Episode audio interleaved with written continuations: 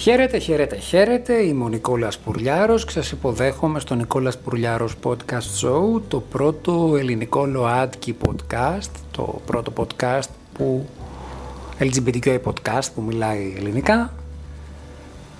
Το πρώτο φυσικά δεν είναι σε δημοφιλία, είναι το πρώτο χρονικά.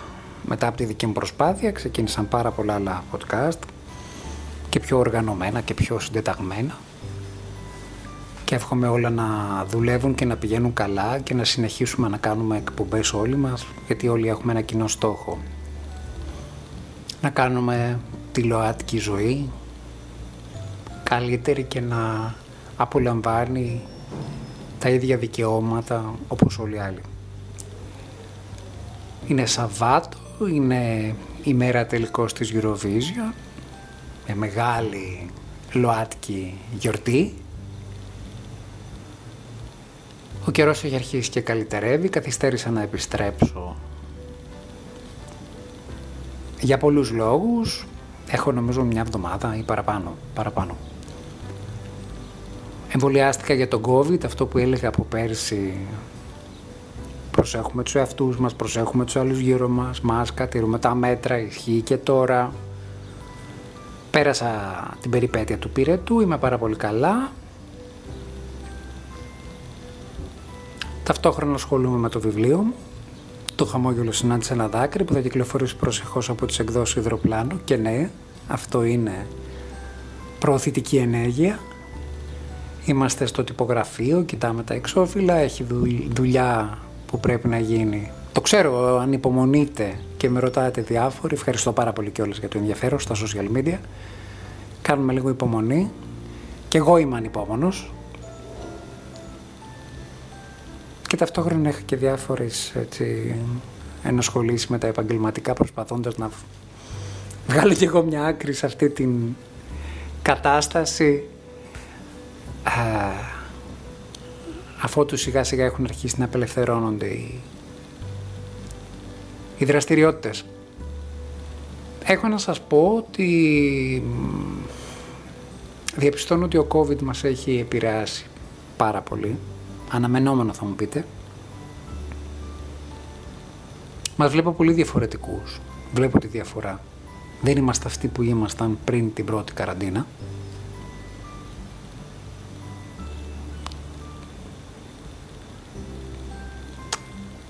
σε μία μερίδα της κοινωνίας βλέπω μια μεγαλύτερη οριμότητα, σε μία άλλη μερίδα της κοινωνίας βλέπω μεγάλη επιθετικότητα. Δεν ξέρω που θα βγάλει αυτή η σύγκρουση αξιών, ελπίζω να είναι συντεταγμένη. Αλλά εντάξει, μην ξεχνιόμαστε ότι είμαστε και Έλληνες και έχουμε φλογερό ταμπεραμέντο. Ίσως να μας αρέσει και λίγο ο θόρυβος ή ο λίγο παραπάνω θόρυβος σε σχέση με την ύπαρξή μας.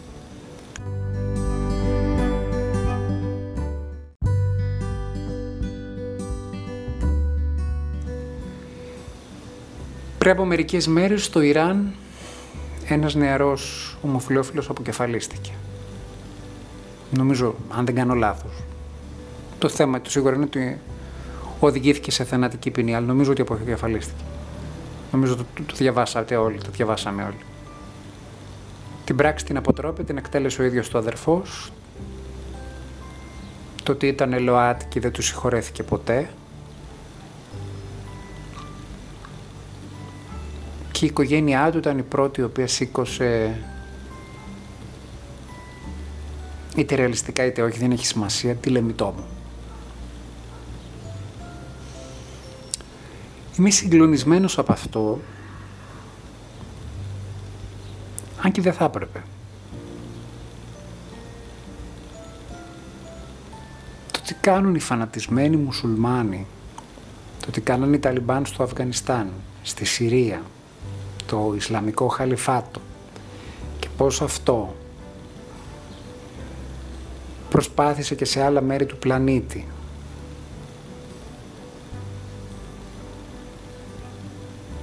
να φέρει άλλα ήθη και άλλα έθιμα στις πολιτισμένες κοινωνίες, το ξέρουμε. Καλά θα είναι λοιπόν, κατά την ταπεινή μου πάντα άποψη, να δούμε λίγο την ευρύτερη εικόνα. Γιατί καμιά φορά μέσα στο ΛΟΑΤ και ελληνικό κίνημα παρασυρώμαστε, εγώ όχι, αλλά βάζω και μένα μέσα γιατί εγώ πιστεύω στη συνευθύνη.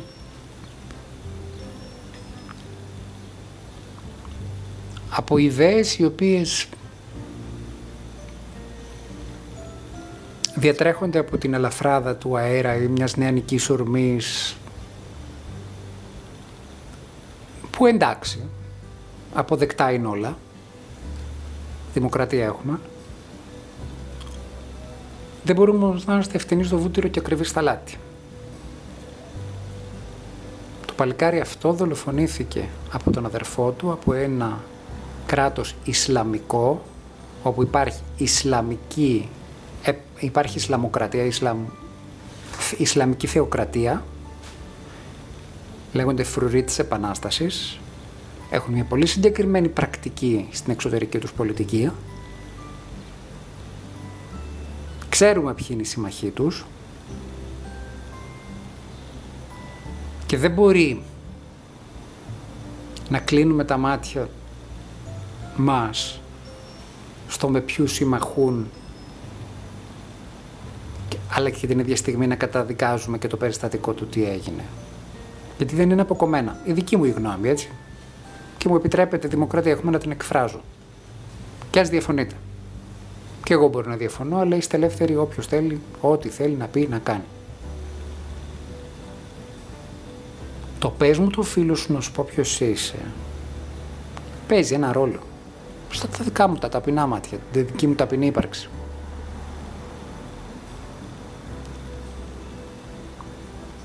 Όταν έχεις συγκεκριμένα φιλαράκια, Ρωσίες, Τουρκίες, δεν μπορεί να είσαι διαφορετικός. Όπως την ίδια στιγμή κατακεραυνώνουμε και καλά κάνουμε με την κριτική μας δημοκρατικά πάντα, κατά την ταπεινή μου γνώμη πρέπει μόνο όσους στην Ελλάδα επιχειρούν να συνδέσουν με θρησκευτικούς ε, συμβολισμούς κάποια κράτη με τον ίδιο τρόπο θα πρέπει να έχουμε κριτική ματιά απέναντι και σε αυτούς οι οποίοι συμμαχούν γιατί έχουν κάποια συγκεκριμένα ιδεώδη τα οποία είναι και αντιλοάτικοι. Δεν μπορεί οι ΛΟΑΤΚΙ στην Ελλάδα να θρέφουμε ένα φίδι στον κόρφο μας επειδή πιστεύουμε ότι έχει επαναστατική πολιτική.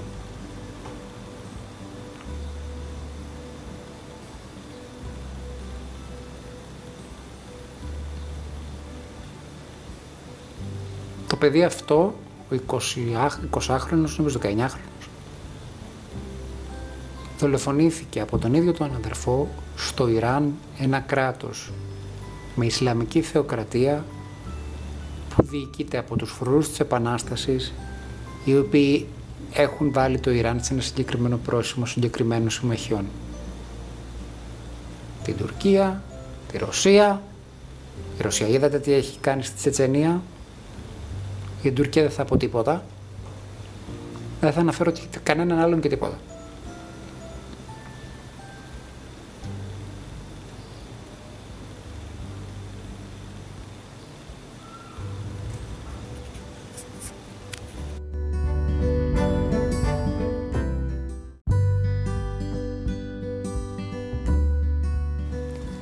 Και όπως σας είπα στην αρχή, Eurovision. Μια ζεστή και φιλόξενη αγκαλιά για όλους τους ΛΟΑΤΚΙ χρόνια τώρα. Την εποχή που οι Γεροφάνοι ήμασταν πάρα πολύ λίγοι. Που ήταν μία βραδιά, που δεν περιμέναμε τίποτα ποτέ για τη χώρα μας. Που, που, που, που, που, που, που. Αν κάτι διασκεδάζω φέτος είναι ότι με έναν τρόπο καταφέραμε πάλι να αρχίσουμε να σφαζόμαστε. Έχω, έχω δηλαδή στο ίντερνετ, εγώ επειδή είμαι σε διάφορα group, έχω τσακωθεί. Τσακωθεί. Έχω διαφωνήσει.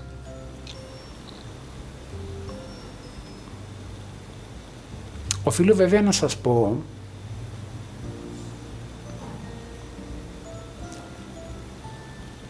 ότι δέχτηκα και τέσσερις ομοφοβικές επιθέσεις. Από άτομα τα οποία νομίζω ότι με έναν τρόπο ή είναι ΛΟΑΤΚΙ ή τέλος πάντων δεν είναι ομοφοβικοί. Δεν είναι υποστηρικτικοί φαινομενικά πάντα. Δηλαδή, όχι το πιστεύω, απλώς δεν ξέρω πώς τους βγαίνει. Επειδή διαφωνήσαμε με κάποια αδέλφια από την Κύπρο για το τραγούδι της Κύπρου, της Έλληνας Τσαγκρινού, το οποίο δεν μου αρέσει, και έχω δικαίωμα να πω ότι δεν μου αρέσει, όπως και δεν μου άρεσε η σκηνική παρουσία της Έλληνας Τσαγκρινού. Μου φάνηκε λίγη, μου φάνηκε ότι την κατάπιε το αχώη,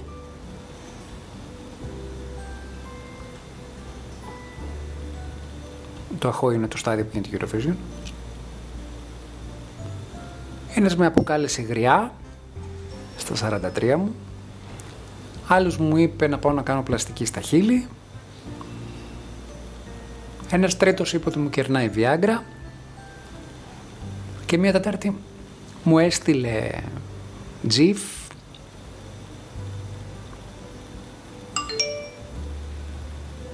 με την ε,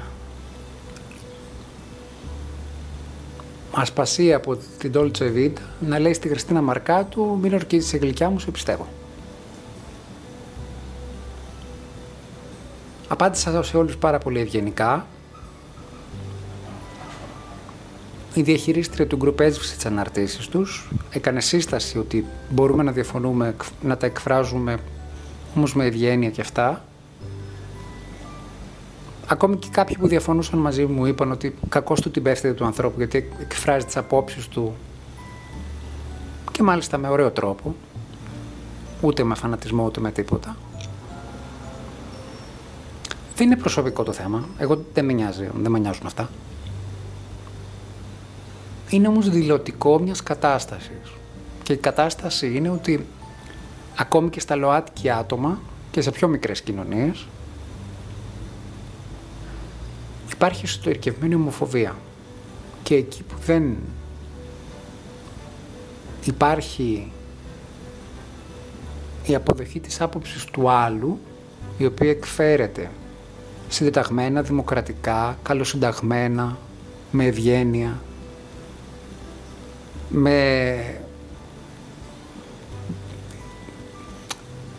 πώς το λέμε, με προτάσεις απορρίμματα ψυχικού πάθους, ενδιαστικές, φοβάμαι μήπως, κατά τη γνώμη μου, γιατί είναι απλώς μια γνώμη και είναι ένας διαγωνισμός τραγουδιού, δεν είναι πόλεμος μεταξύ καλλιτεχνών, δεν είναι πόλεμος μεταξύ χωρών, για όνομα του Θεού. Μην το κάνουμε τώρα αυτό. Έγινε αυτό το πράγμα. Και φυσικά συνεχίστηκε σε οποιαδήποτε και σε άλλες αναρτήσω που τα συγκεκριμένα άτομα επανήλθαν, προσπάθησαν πάλι να μου βάλουν γκολ σε κάτι άλλο, προσπάθησαν να με διορθώσουν. Δεν, σας λέω, η ουσία δεν είναι αυτή. Η ουσία είναι ότι αυτά τα άτομα, όπως και πάρα πολλά άτομα, μέσα στη ΛΟΑΤΚΙ κοινότητα έχουμε μάθει να βγάζουμε το άγχος μας προσβάλλοντας τον άλλον γιατί δεν μπορούμε να δεχτούμε τη διαφορετική του γνώμη. Και σε αυτό είμαστε όλοι μαζί. Ακόμη και αν διαφωνούμε, ακόμη και αν εμένα με προσέβαλαν. Γιατί αυτή η κοινωνία, είτε εδώ, είτε εκεί, είτε σε οποιαδήποτε χώρα, δεν μας έμαθε να αγαπάμε τον εαυτό μας και να πούμε ναι, είναι πάρα πολύ ωραίο εγώ να βγω με μπλε ο άλλος να βγει με ροζ. Είναι πάρα πολύ ωραίο εγώ να, ξέρω, εγώ να είμαι full τρίχα στο πόδι και ο άλλος να ξυρίζει. Είναι πάρα πολύ ωραίο να είμαστε διαφορετικό χρώμα λουλούδι ο καθένας σε ένα μπουκέτο. Αυτό μας κάνει να υποφέρουμε. Αυτό κάνει αυτά τα άτομα τοξικά. Και προσπαθούν δια της επιθέσεως να βγάλουν από μέσα τους αυτή τη μαυρίλα την οποία έχουν, την οποία εγώ την καταλαβαίνω. Εγώ δεν την έβγαλα ποτέ στους άλλους. Ενστικτοδός, δεν είχα... Δεν ήξερα γιατί. Μου πήρε χρόνο για να μάθω πράγματα για μένα και κατάλαβα ότι επειδή είχα καταναλώσει πάρα πολύ μαυρίλα δεν θέλω να την αναπαράγω, έστω και αν την κατάπινα από τους άλλους. την αρνητήλα, την τοξικότητα.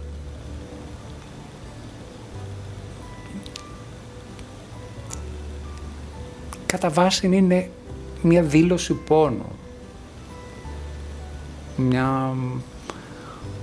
Υποφέρει ο άλλος όταν χρειάζεται να μιλήσει έτσι. Γιατί δεν μπορεί απλώς να δεχτεί την άποψη του άλλου.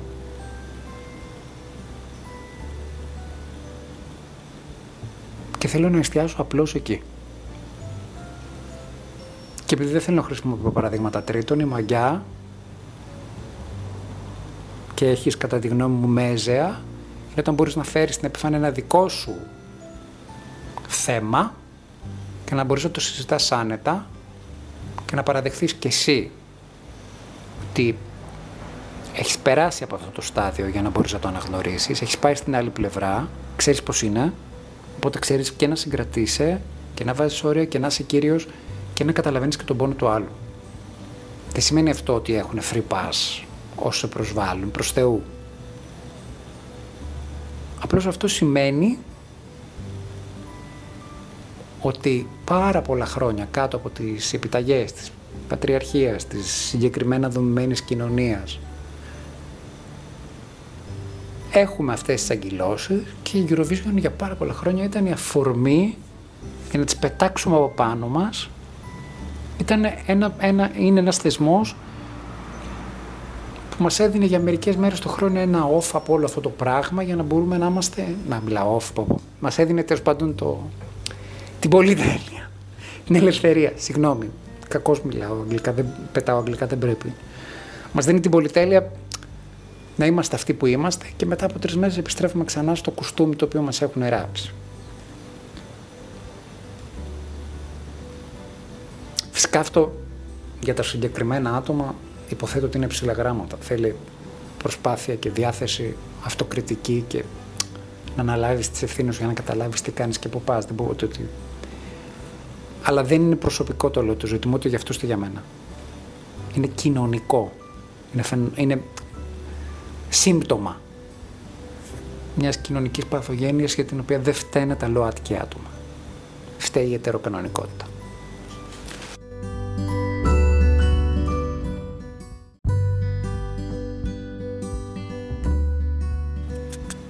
Και επειδή μιλάγαμε για ψυχική υγεία, σας μίλαγα για ψυχική υγεία και το ότι η εσωτερικευμένη ομοφοβία και όλα αυτά τα οποία έχουμε περάσει μας κάνουν να αντιδρούμε με αυτόν τον τρόπο, με το παράδειγμα της Eurovision.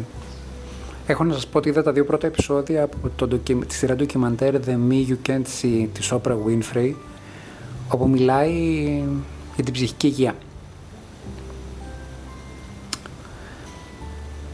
Είναι συγκλονιστικό, αν μπορέσετε να το δείτε, να το δείτε.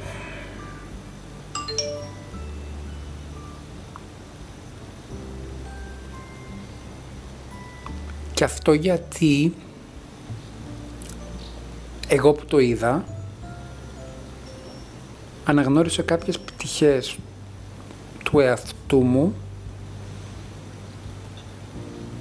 στην ψυχική ταλαιπωρία που πέρασα ως ΛΟΑΤΚΙ νεαρός μεγαλώνοντας στην Ελλάδα του 1990 χωρίς να καταλαβαίνω το τι συμβαίνει.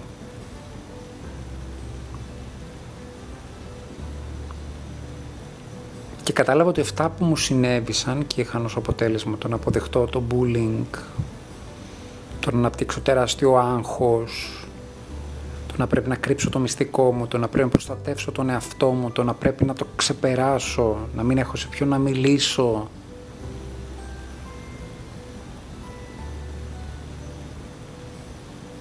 Τα είδα όλα εκεί. Είδα σε ανθρώπους οι οποίοι χωρίς να ζουν τις ίδιες καταστάσεις με μένα,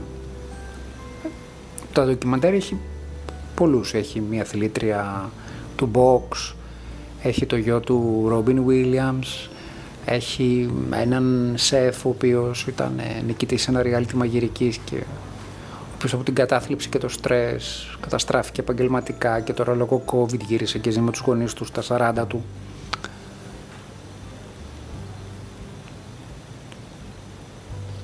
Κάποια στιγμή με έναν φίλο, δεν θέλω να πω το όνομά του, με τον οποίο έχουμε διαφορετικές απόψεις κοινωνικοπολιτικά, αλλά είδα ότι έχουμε μια σύμπνοια και ξέρω ότι ακούει και το podcast και σε ευχαριστώ φίλε, ξέρεις ποιος είσαι. Παρότι έχουμε και μία έτσι, διαφορά εμπειρίας και σέβομαι την εμπειρία του. Διαπίστωσα ότι όλο αυτό το πράγμα είναι ένα σπιράλ πόνου και δυσκολιών το οποίο πραγματικά κάνει όλο και πιο βαριά την περπατησιά σου. Είναι ένα πράγμα σου βαραίνει το στήθος, είναι σαν να πέφτει, σαν να πέφτει η ενέργειά σου.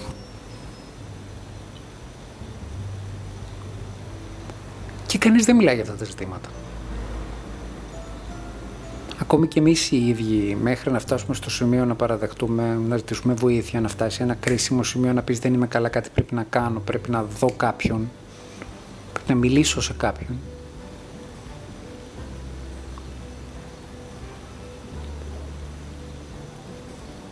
Πάρα πολλά πράγματα από τη δίη επέμβαση της ετεροκανονικότητας και του, του κρεβατιού του προκρούστη που μας έλεγαν για πάρα πολλά χρόνια ότι δεν είσαι σωστό αντράκι άμα σ' αρέσουν οι άντρες σεξουαλικά. Ότι δεν είσαι λεβέντης. Αν δεν έχεις έλξη για το αντίθετο φύλλο ότι δεν αξίζεις. Αν δεν εμπίπτεις στα παραδοσιακά πρότυπα αλλά και τίποτα από όλα αυτά να μην ήταν τόσο, έτσι, σε, μια, σε μια οικογένεια τόσο προταγμένα. Ακόμη και αυτοί οι οποίοι τα έξεραν και τα έβλεπαν χωρίς να τα ακούνε να, να παράγονται από το σπίτι τους καθημερινά όπως ορισμένοι, έτσι πως μεγαλώσαμε στις συντηρητικές κοινωνίες.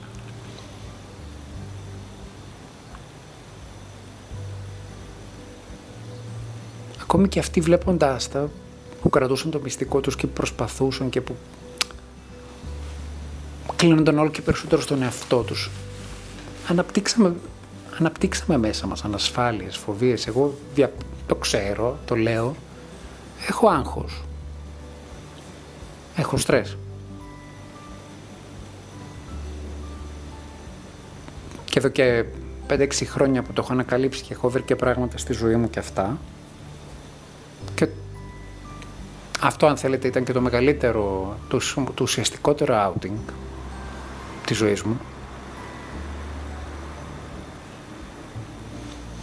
Το στρες, το να παραδεχθείς τον εαυτό σου ότι έχεις στρες και ότι αυτό σε καθορίζει και ότι να δεις και τον εαυτό σου τελικά κάποια στιγμή από απόσταση και να δεις ότι έχεις στρες για το ας πούμε πώς θα φορτίσεις το κινητό ή να έχεις κάποιους ιδιοψυχαναγκασμούς ας πούμε και το ότι μόλις έχεις καθαρίσει ξέρω εγώ το νεροχύτη του μπάνιου και θα θες να το λερώσεις τις πρώτες τρεις μέρες ή σας λέω κάποιους δικούς μου ψυχαναγκασμούς, έτσι.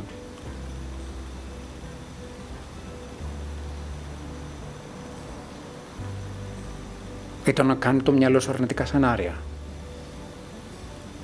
Να προσέξω πάρα πολύ στο σεξ, ας πούμε, ξέρω εγώ, μη γίνει το παραμικρό, γιατί μπορεί να κολλήσω κάτι που προφανώς πρέπει όλοι να προσέχουμε πάρα πολύ, πρέπει να χρησιμοποιούμε προφυλακτικά, έτσι, δεν το συζητάμε αυτό.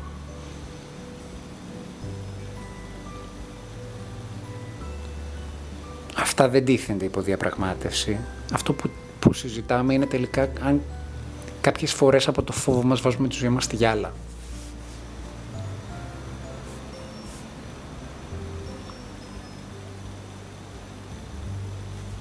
Χάνουμε τα όρια. Άλλο πράγμα το προσέχω, φροντίζω τον εαυτό μου και άλλο πράγμα είναι το ότι βάζω στόρια στις σχέσεις μου με τους άλλους. Κατεβάζω τα, έχω μόνιμα ρολά για να το ξεκαθαρίζω. Και όλα αυτά μέσα μας έχουν λάθος, έχουν λάθος. Έχουν μια κατάληξη που, που συνήθως είναι καταδεικνύουν τον πόνο μας. Είτε αυτό που σας είπα πριν, απελευθερωνόμαστε στη Eurovision και βρίζουμε σκαιότατα τον άλλον με τον οποίο διαφωνούμε ή ξέρω εγώ πάμε σε μια χώρα του εξωτερικού και ξεδίνουμε λες και δεν υπάρχει αύριο γιατί πιστεύουμε ότι αυτό θα τελειώσει. Είναι έτσι ένα μικρό χρονικό διάστημα που θα το έχουμε πότε. Και υπάρχουν και οι θυσμοί.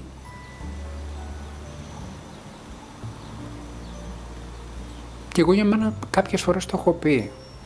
Διαπιστώνω ότι για πάρα πολλά χρόνια το δικός μου εθισμός ήταν το να έχω άγχος τελειότητας. Τελειότητας. Να έχω άγχος του να είμαι παιδί εντάξει, δηλαδή... Και επειδή σε αυτό το ντοκιμαντέρ που σας είπα, το The Me You Can't See, το οποίο το έφτιαξε η Όπρα και η ομάδα της, ήταν ένας γιατρός ο οποίος είπε κάτι συγκλονιστικό.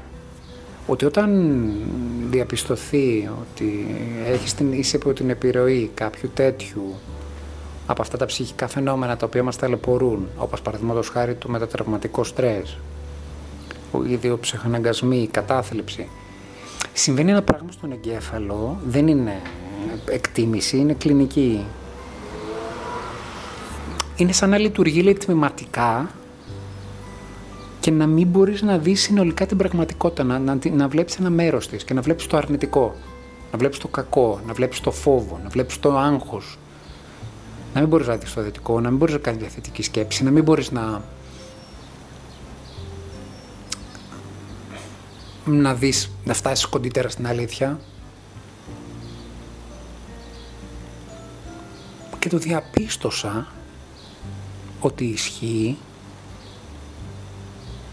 κάνοντας ένα rewind όταν ήμουν στη σχολή κινηματογράφου στο πρώτο εξάμεινο στις πρώτες εξετάσεις πάω σε έναν καθηγητή μου πολύ γνωστό σκηνοθέτη και του λέω ξέρετε την προηγούμενη εβδομάδα ήμουν απογοητευμένος σήμερα έτοιμος να τα παρατήσω γιατί νιώθω ανεπαρκής με κοιτάει, μου λέει κοίτα να δεις εγώ βάζω τα ίδια θέματα πολλά χρόνια Στα 10 χρόνια 10 που διδάσκω, δεν έχω βάλει ποτέ άριστα. Φέτος έβαλα πρώτη φορά άριστα και ήσουν εσύ. Οπότε μαλάκα, έτσι μου είπε, κάτσε εκεί που κάθεσαι και συνέχισε τις σπουδές σου εδώ. Ο άνθρωπος μου έβαλε άριστα και εγώ δεν μπορούσα να καταλάβω αν είμαι καλός ή όχι.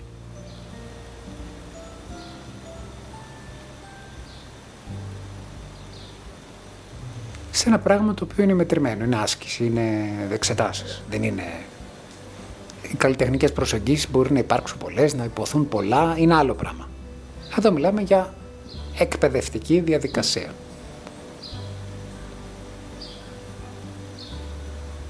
Και μου ήρθε λοιπόν στη μνήμη αυτό το πράγμα που είπε αυτός ο, ο, ο γιατρός στο ντοκιμαντέρ αυτό της όπερα ότι το μυαλό των ανθρώπων πάσχουν από μετατραυματικό στρες, ιδιοψυχαναγκασμό και όλα αυτά τα οποία κατάθλιψη, όλα από αυτά τα οποία υποφέρουμε πολλά άτομα στη ΛΟΑΤΚΙ κοινότητα, βλέπουμε την πραγματικότητα τμηματικά με κενά και εστιάζουμε μόνο στο κακό, το αρνητικό, το όχι καλό, το αδύναμο και δεν δυσκολευόμαστε να αντιμετωπίσουμε λίγο τον εαυτό μας κάπως πιο θετικά.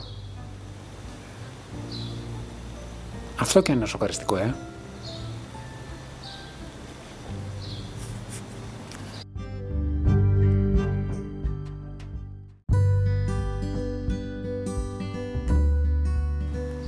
Νομίζω ότι με έπιασε πολυλογία.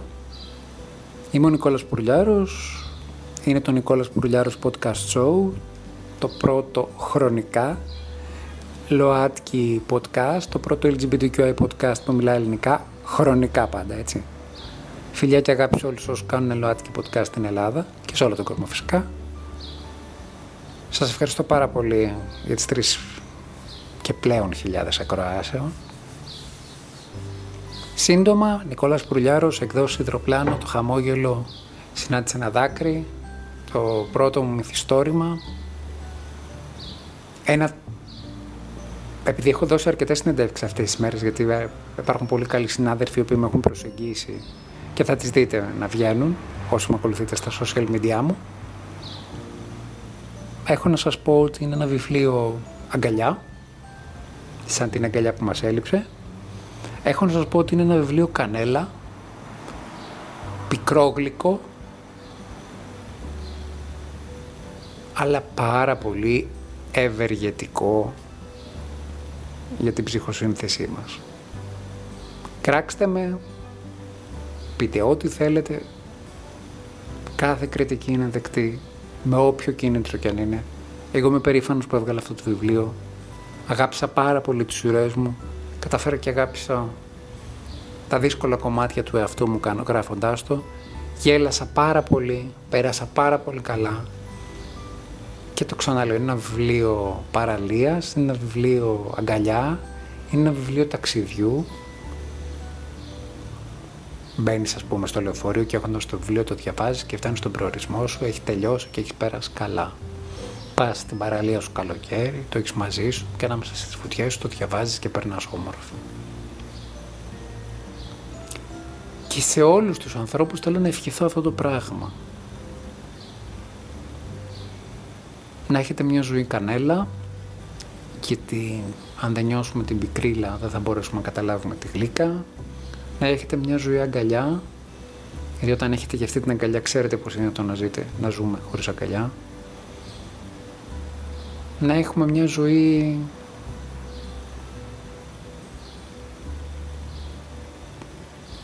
ταξιδιού, δηλαδή να μπαίνουμε σε ένα λεωφορείο, σε ένα αεροπλάνο, σε ένα μετρό και να ζούμε την κάθε μέρα.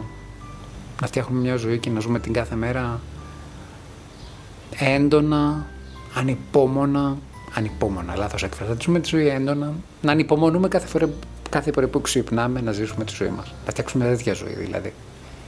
Πολύ λόγο, σας φιλώ, τα λέμε σύντομα. Το χαμόγελο συνάντησε ένα δάκρυ από τις εκδόσεις Ιδροπλάνο, Νικόλας Πουρλιάρος φυσικά. Σας φιλώ.